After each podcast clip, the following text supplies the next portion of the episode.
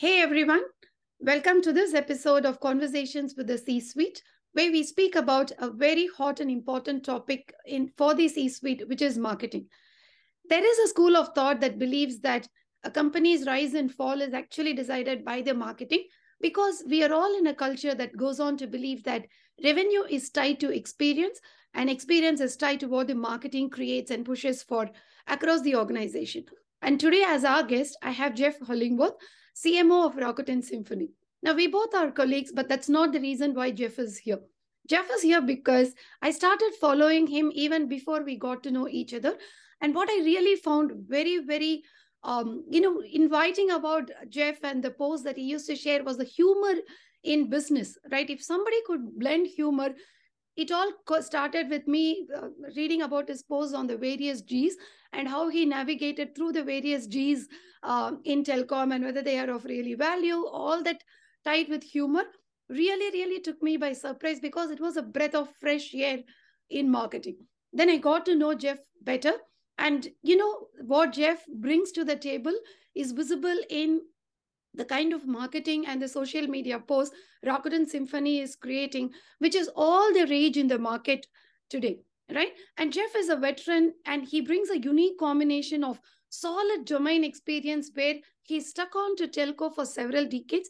He understands the technology inside out. And I fundamentally believe that that skill set tied with his impeccable marketing capabilities, of which humor is a major element, combined with some great people skills, is what makes him also a consultant for many C-suite and many companies as well outside of his role as a CMO. And in that respect, I welcome Geoff to the show. Geoff, thanks for joining us today. Uh, thank you very much for for inviting me to be here. I, I think I might travel around with. I might invite you to travel around with me and uh, introduce me elsewhere. Actually, that sounded really good. for sure, for sure, it will be my pleasure. Okay, so now I want to get to the core of today's conversation, right? So, I mean, let me start with how I started the introduction, right? The success of a company thrives on the success of its marketing function a company can rise to be a market leader with a not so great product, but with some stellar marketing team if they pull in the right message. Do you agree? Is marketing for real or it's also a make believe and it can pull that kind of a rabbit out of the hat? I, I, think that's a great opening question. And, and in this conversation, by the way, occasionally I'll, I'll reach to my left and uh, I'm, I'm, drinking a cup of tea. Sure, it, it, probably will disappear occasionally but um, uh, we have uh, we if you see me reaching left that's what i'm doing. Uh, i think it's a very it's a great place to start. Uh, and maybe rather than anchoring marketing uh, or anchoring the discussion at all in whether the product is good or whether the right message is uh, there i think the correct way to view marketing is by anchoring it inside the outcomes you're trying to achieve with the person that you are doing business with. Uh, a product is never finished, it's never ready. Uh, there's always the next version of a product that will improve it. For example, when the iPhone came out in 2007, you couldn't cut and paste. You couldn't do anything. You couldn't do the basics.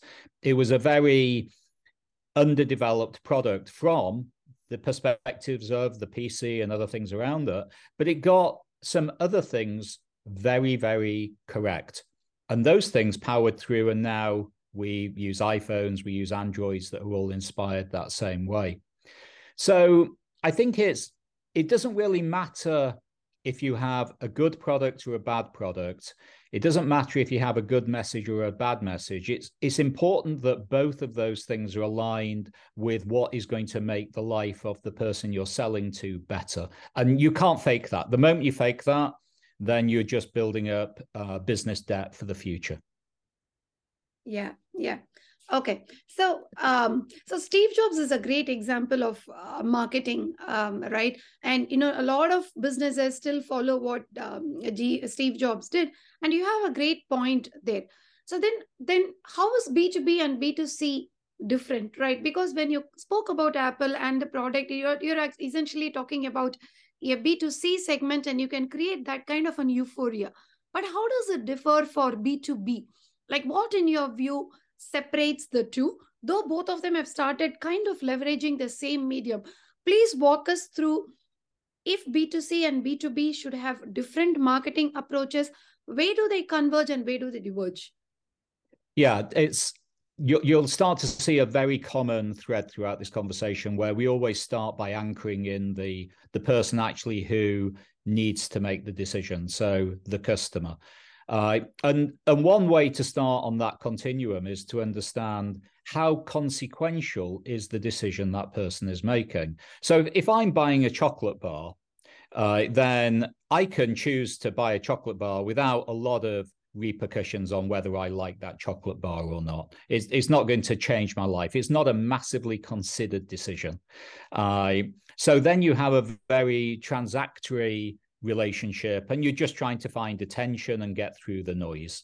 The next level up, which is the iPhone, is quite a good one. When the iPhone came out, that was a $600, $700 investment by people. People had to decide whether that was worth doing there was a little bit more consideration. The the other one that normally is is brought up is when you buy a car. You tend not to just buy a car on a whim unless you are hugely independently wealthy. You tend to research it, you want to understand more. You're trying to find people to advise you. Quite often that's friends, that's it has to be people that you trust. But there's more consideration in that uh, buying uh, journey. Uh, then B2B, when you're buying for a multi-year program, multi-year product, telecom's a great example of this. When when people make decisions in telecom, they're going to live the consequences of those decisions for 10 years yeah. at a, a, national scale. Uh, suddenly, because of those consequences, there has to be much more consideration and much more understanding on the buyer's behalf on on what they're buying does it meet their needs and will it will it work? Now the also the additional challenge is that in a in a company when you're selling to a company that for these complicated decisions there's not one buyer. There's six buyers. There's seven buyers and they're all coming from a different perspective. There's an operations person that has to use the product, maybe. There's a technical person that has to decide if it's going to match the requirements. There is a procurement person, there is a finance person. So, one of the challenges in B2B is actually positioning and educating the buyer where you don't come down to a common denominator across all of those different uh, perspectives you actually give them something that's going to transform how they do something to get today to be something that they can do better tomorrow. Got it. Okay. So it all starts with a buyer um, persona and and the long term impact of the decision that they are making, right? Yeah, and it's it's always I I think the biggest uh, the one piece of advice if you want to be really good, and this is true if you're a CEO, a marketing person, a technical person, stand in your customer's shoes and see the world from their perspective and make sure they, and this will resonate with you, your customer has to be more successful because they're with you than without you. Yeah, makes sense. Yeah. So continuing on the above, right? I mean, the dark social is a big trend. Again, I'm harping on uh, you know how different is b2b and b2c so there are some major you know influencers on linkedin that keep saying that the traditional way of um, you know attracting or demand generation has gone right? You do not no longer or webinars and uh, there is so much plethora of knowledge available that webinar as a medium conferences as a medium do not really generate the kind of demand that converts. Whereas all that influence has gone towards social media and influencers where people pick on chatter, right? People pick on the chatter and the noise that the social media generates to actually build trust, which is a very important element in uh, buying a product. And this seems to be a trend in B2B also. Your thoughts? Do you observe this trend? Is marketing about to change the way we market, the way we generate demand? Is it about to change uh, from where we were in the last century? Is it taking a pivot towards very informal medium? Obviously, things are radically different now than they were, were even 10 years ago or 20 years ago. So our access to information, content. So the the challenges we have in terms of attention is is radically working in a, a different landscape. I, I, was reading a, a place that if you don't capture somebody's attention in the first 12 seconds, then you'll never get you'll you've lost them. Uh, but the decisions that we're taking, at least in a B2B sense, are considered, not flighty. They they have consequences. But because of the noise out there, you do need to to punch through and add value in a much more succinct and initial way, I would argue. So it's like a relationship almost, where you first you have to be noticed and you have to be uh, seen as being valuable to spend time with. And then if you can build that trust, then uh, there are longer term mediums that that are required to to help educate because there has to be an education fundamentally what you're trying to get to is making sure that the person that you're doing business with is fully educated and can make the best decision from their point of view and it, it does require time but appreciate the fact I, I see this problem so many times with presentations by the way so one of my pet uh, uh, if you like hobbies and uh, and pet hates is is presentations. Uh, when you're presenting, it's not about you. It's about the audience. So respect the fact that the audience is giving you the only thing they can't get more of, which is time. So what do they really need to get out of this, and how can the thing that you are giving them help them afterwards? If you can't answer that question, you should not be presenting to people. Mm, got it. So just continuing on that uh, thread, right? Is is Rakuten Symphony trying to build a community? Like you know how what community based uh, you know marketing initiatives are we taking? I know that YouTube has a lot of subscribers and you know there is a lot of hit on our videos, but outside of that, are we nurturing any communities around telco specific topics etc are we using that as a strategy to create that noise so if you are, if you are, I think if you're working in telecom today, you're aware that there is a paradigm shift going on where people accept the the very slow hardware centric non-automated approach of yesterday needs to change into something that is is very software driven and very uh, dynamic when appropriate uh, so there's there is a there's a group of people with the interest to understand what that means. How can I be a part of it? Uh, in, in actual fact, if you are wanting to be a future data scientist and play with nation scale uh, systems and data, then telecom is the future. Tele- the future of telecom will be a data driven, AI driven uh, operational model that will affect more people than, than any other industry. So that community exists, and we're absolutely trying to lead the way from our experience in Rakuten Mobile and, and sharing what we've learned and what we're bringing to other people in Rakuten Symphony. And the we we start to approach the point where it's not only our voices, it's other people's voices. So the definition of a community being not speaking but listening.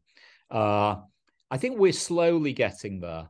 Uh, and it doesn't have to be a big community, but it does have to be a community of of people who are all interested in the same thing. Got it. Okay, that makes sense.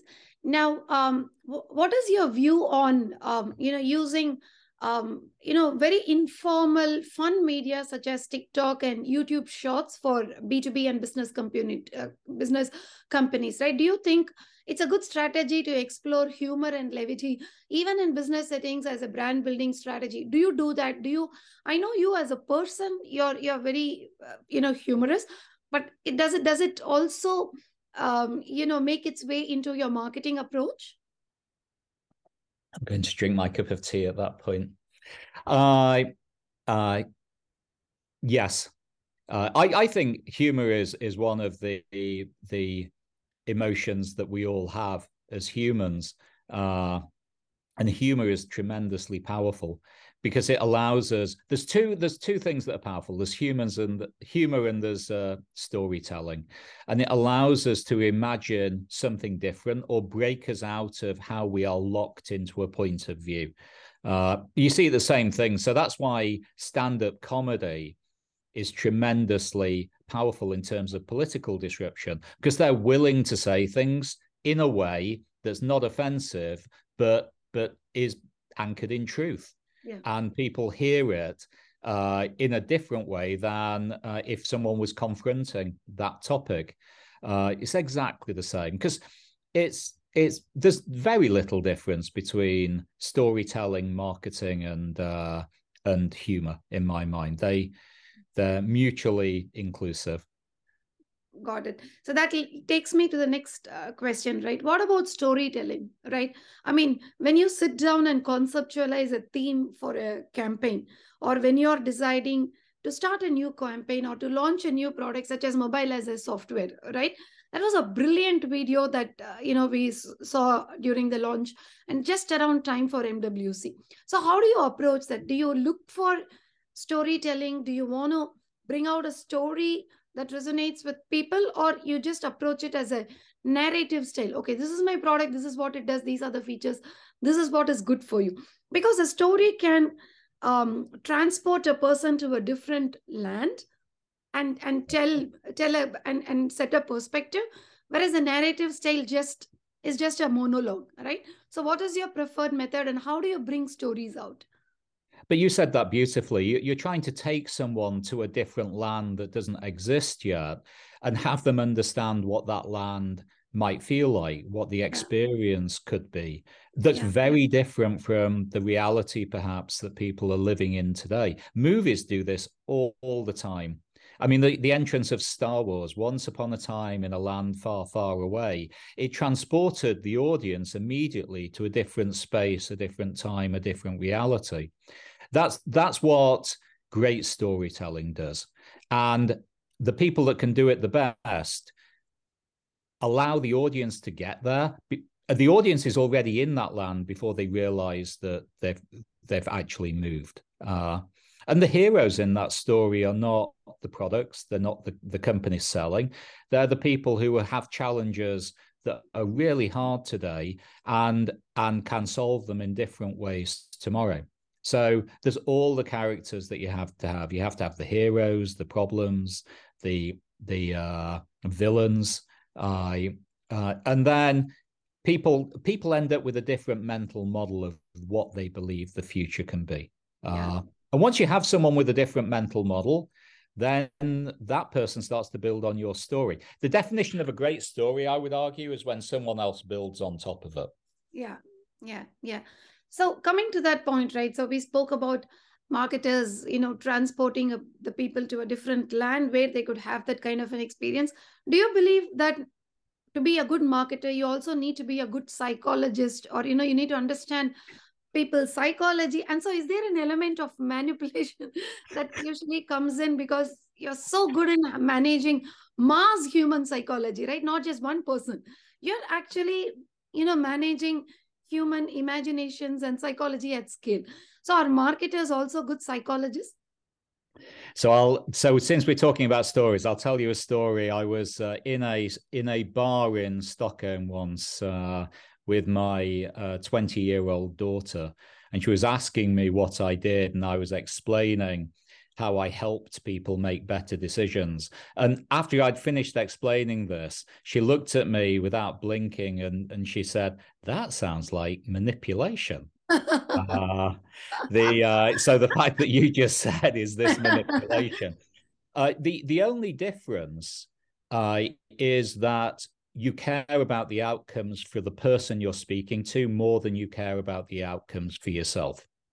Uh, and uh, a good marketer uh, always cares about the outcomes for the person that they're doing business with more than the immediate outcomes for your your self interests.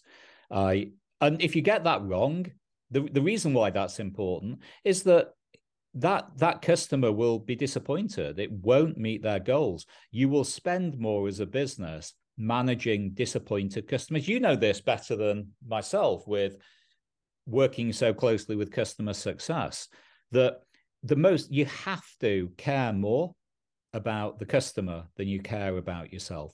Now, in previous lives, this has caused me certain friction with salespeople. I have been labeled anti sales in different organizations because I refuse to uh, to uh, put the interests of uh, you know what we're trying to do ahead of the interests of the the customer and, and what I believe. But it's it's a thin line. So and the tools that you the tools that you learn uh, are can be very tactical, uh, and you can choose to use them for good and for bad. Uh, it's the same as hacking, computer hacking. You can choose to be a black hat or a white hat. Uh, be a white hat. Yeah. so so then coming following on that question, right? So do you think? Uh, I mean, I fundamentally believe that understanding the domain and the technology space that you're in is important for every function to be able to do their job the best right and especially more so for uh, you know marketing uh, though i see that marketing is always viewed as a parallel skill where you got to have exceptional human and communication and storytelling skills. And and without a depth in that domain it is still possible to do justice to your job which i fundamentally do not believe can bring out the best.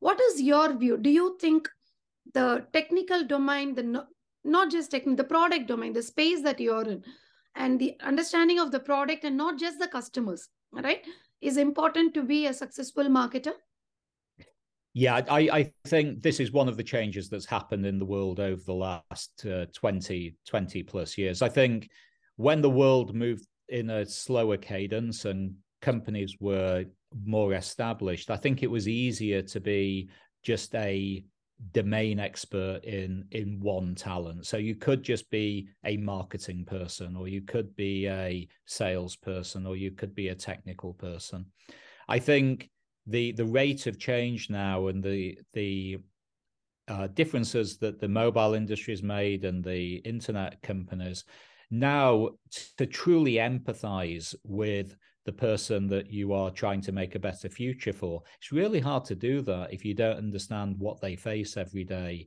at a very practical uh, level. And to do that then you have to understand the technology. And also i mean i was very lucky i hmm. i was the first generation uh, human that had a computer at home so i i learned software from the age of 14 I was I was learning software before software was actually a profession. Mm. So when mm. I I was studying at school, I had to take the other sciences because people didn't recognize computer science as a as an yeah. actual career discipline or value. And obviously now we look around and and the exact opposite is true. But what that means is that I kind of understand how everything works. So I can I have two superpowers. One is that I do I can see how something can help somebody's life from an outcomes, but also quite often one of the challenges with technology is that engineers use it as a weapon to not do things that they don't want to do. Yeah. So having hmm. that knowledge allows you to to say to an engineer, that's not true, is it? Which the engineer yeah. says, no, that's not actually true. Yeah, yeah, yeah. Okay. So what is the how is marketing measured at the C suite, right? Let's say that somebody wants to enter marketing as a profession and to build their career in uh, marketing. What results must you deliver? Like, is it just demand gen? Or, I mean, people have always viewed, uh, you know, the whole point of marketing should tie into, um, you know, the demand that you're able to generate in the market. But that is a very one sided view of marketing, right? So, what other skills or what other measurable outcomes that marketing should be able to deliver for a company? Yeah, that's a, that's a really that's a great question. I uh, I think it all comes down to uh, uh, first understanding the customers that that you should be doing business with. Yeah, that that are most suited for you actually being able to materially help them. Uh, I work. I, am very lucky now to to have in my uh, circle of uh, friends various people, and and one gentleman runs a positioning company, and this guy is called Bob Wright, and it's he runs a company called Firebrick Consulting, and he describes positioning uh, using the analogy or the story of you go to a party and you notice when you walk in the party, there's always a group of people that are milling about in the middle of the room uh, that are kind of not really speaking about anything. But in each corner of the room, there are different conversations which are much more animated and much more uh, passionate. Yeah. Uh, and his analogy is that most of the companies that market their products are sat in the middle of the room saying we can work with anybody and we can do anything and we're great. But the people sat in the corner of the room are saying we solve this specific problem and we'll make your life better this way. And the people they're speaking to absolutely are interested in doing that and want to do that with them.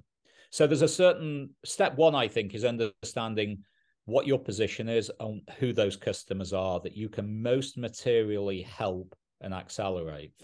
Then demand generation isn't interesting. It's got to turn into marketing has to be something that translates that interest into customers. Uh, and and then the last leg of the stool is that marketing has to make sure those customers working with customer success those customers actually are having what was promised delivered. They're yeah. happy. Uh, and the definition of that is they're willing to become advocates for what you're doing to other people. So and again coming back to to i think the ultimate marketing company which is apple and, and steve jobs i mean the most zealous advocates of a product uh, are Apple people, mm. where they'll even they'll even defend something when it's not very good. I mean, that's kind of it's bizarre. The yeah, strength of the yeah. brand is so powerful that they'll they'll even make excuses on behalf of the company. yeah, yeah, that is true. So, what makes marketing tick then? Is it uh, is it the ability? So, ultimately, marketing can i say that the you have done a very successful job at marketing. If you're able to create that kind of a resonance with your customers that they are able to become your brand ambassadors fully knowing that there are flaws in the product in the brand in whatever it may be but the, the loyalty will just not diminish and they will still stick around with you because you have communicated your core values so well that it resonates with people can we say that that is the ultimate success of marketing yeah i think that's a, a good uh, that's a very good description that's a very good summary so you know who you are maybe the starting point is you need to know who you are as a company yeah. Yeah. And you need to be consistent and never change from that. And then you need to deliver on that promise. And then you need to find people that that uh, also benefit from being associated with you and also can help you be better. That's another great thing that, that yeah. Apple does. Yeah, yeah. So, final question on this topic, right? Like, what? So, there is a lot of um, you know talk around AI, and especially after Chat GPT became a rage. I have consistently seen everyone saying that certain marketing skills is going to become redundant, right? Chat GPT can write such beautiful stories, or it can do copywriting for you, it can create a story for you. And so certain marketing skills, right, are going to become redundant. You're not going to need them. Do you see that? You think that will happen eventually, like with Chat GPT replace marketers? no, no. I, I mean, at, at, the end of the day, uh, the world will still uh, need humans to work with humans. What I think Chat GTP will do is is provide different tool a different tool and a different opportunity to help us do certain things faster, better, uh, where we don't need to to worry about things. But our whole conversation, uh, I think we're it won't be in my lifetime where a machine can actually empathize with another human, understand how their lives can be better, and uh, and and actually deliver on that. I, I saw a great photograph uh, of it was in the late 1980s, and there was some teachers protesting about the calculator and how it was going to destroy the student's ability Students. to do maths. Yeah. So yeah. whenever there's a new technology, there is concern that it's going to remove some basic skills that that uh, uh, that should not be removed. But that that's never true. Uh, my my advice to all of us in marketing is to learn how Chat GTP and any of these tools can genuinely help you do your job better. And that's no different from learning how Google helps you do your job better. And do that sooner rather than later, because then you will you'll probably be on the front of uh, the capabilities rather than the back. Yeah, got it. All right. So with that, I come to the end of the marketing topic. Now we will explore Geoff as a human, right? I mean, because so we are in the business of people, right? Our viewers and listeners need to know, you know, what Geoff is all about. Ready? Ready for some rapid fire questions? Well, we can try this, yes. Okay. So you're off to the moon and you're never coming back, and you're allowed to take one thing with you. What is that one thing you can never live without? It can be anything. Uh, it's probably a magical cask of beer that never empties. okay. okay. One favorite book or a movie that you keep going back to again and again. You can read it over and over, or you can watch it again and again. Is there one such book or a movie? I one book that has always stuck in my mind just because I did it at school and I I find it uh, uh, disturbingly prescient is 1984 George Orwell 1984 so I uh, it's I I have no idea how George Orwell could write a book that that seemed to predict everything so accurately when even technology uh, he he got right in that. Uh, the uh, for films, they for some reason I find the Shawshank Redemption fascinating. Mm-hmm. Okay. Uh, just again because it's a it's a it's a fantastic story. Uh, the, the one thing that amazes me, and I always know this, and some authors can do this and some authors can't.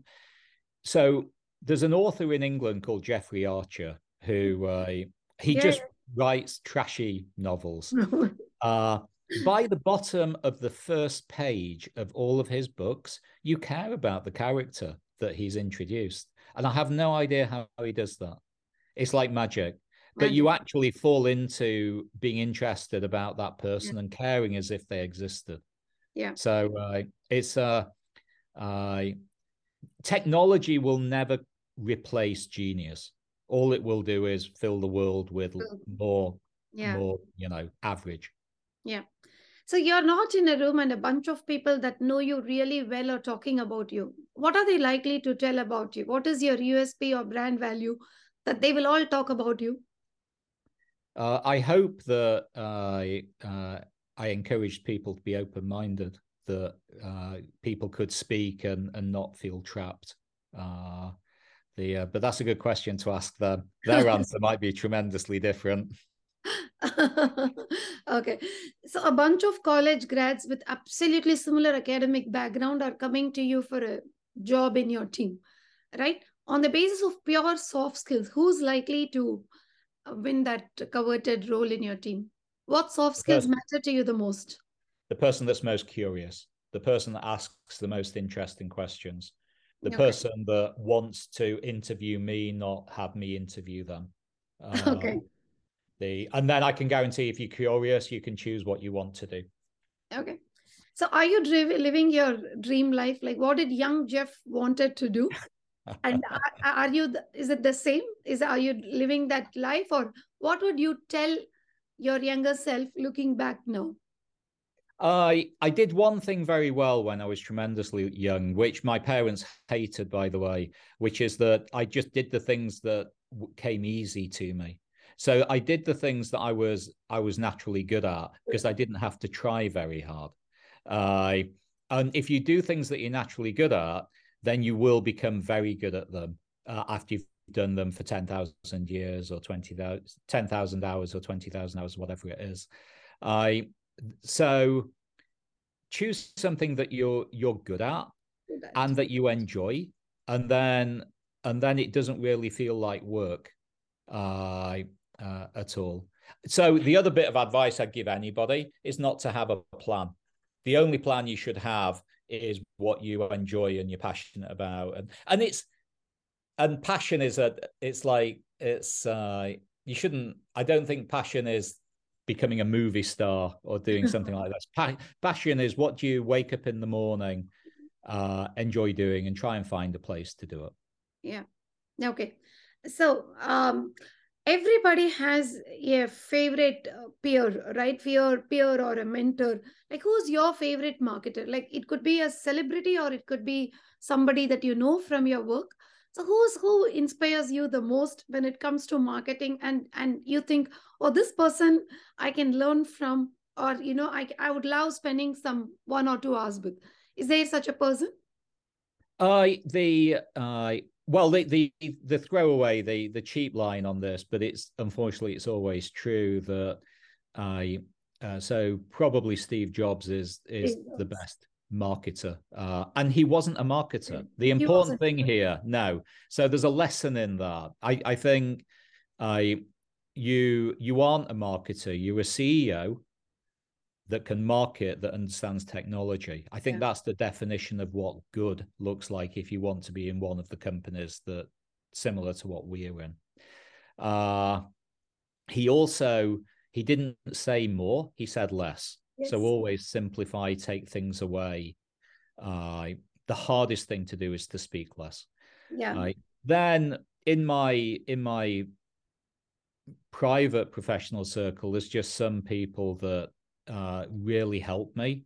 Uh, I can pick up the phone. Bob Wright is one of them.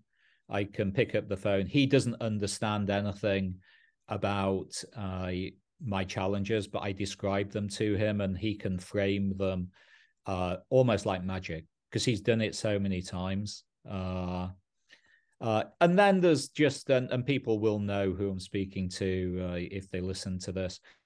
There's just a, a group of people who have mentored me from a life point of view.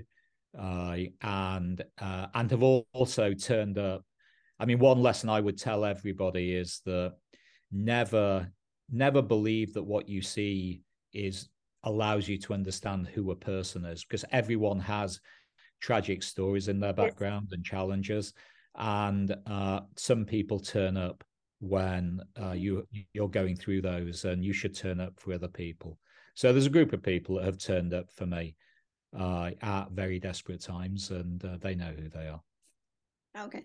So looking back what is that one thing you will you regret? Like is there are there, do you have any regret at all? Like one thing that you will never do if you were given a chance? If i could go back and live life again i'd be braver and i'd i'd be i'd worry less. So the uh i the all of the reasons why you don't do things uh, tend not to turn up. It's very rare they turn up. It's usually the things that you don't plan for, you can't see that oh. are the really hard things to to cope with. So uh, I would have changed companies more often, uh, and I would have seen what happened. Now, the result of that uh, could be that I wouldn't be speaking to you today, and I maybe would be, you know, on some street corner, uh, kind of trying to to get five dollars from somebody. Uh, but uh, you don't know. You don't know. So I think you have to live. I think you. I think you do have to wake up every morning and uh, live the day that you have for that day. Yeah. And worry yeah. Yeah, yeah. I I completely agree with you. Right. I mean, personally, for me, I have gone from wanting to control everything about my life to completely, you know, letting go and just let it flow.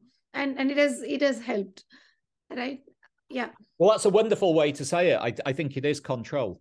I think uh, uh, some of my there's a zen saying that you're never more empowered when you don't care. You don't care? Yeah, yeah. and when you don't care so one one advice to anyone listening is if you go into an interview honestly don't care and you'll probably get the job because people can tell and you behave differently yeah yeah and okay any any final um thoughts or message or anything that you want to share before we close?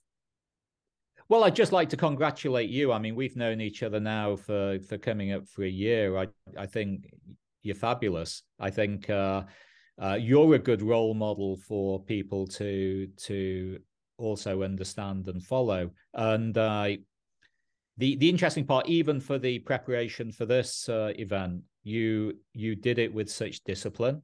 Uh, so you I didn't have to worry about anything. You you took care of everything, and there's a lesson there that that pay attention to what you care about and what you do, and do things well. And then yeah. then I think you go good places. Thank you, thank you, Geoff. And I mean, it's an absolute honor to have you on this show. I mean, this uh, particular podcast uh, series is is with an intention to help so many aspiring female leaders that want to make it to leadership titles and roles this is shared across various groups, various communities in an effort to make it look simple for them, right? Leadership is not a far cry. It is doable. It is possible. And so the lessons that you have shared in such simple uh, terms uh, were very valuable. I think if at all I want to learn something from you, I want to learn to be able to tell what I want to tell with humor and simplicity. And on that note, I will conclude this podcast. Thank you for your time and see you at office soon. Bye. Thank you so much. Thank you. Bye. Bye bye.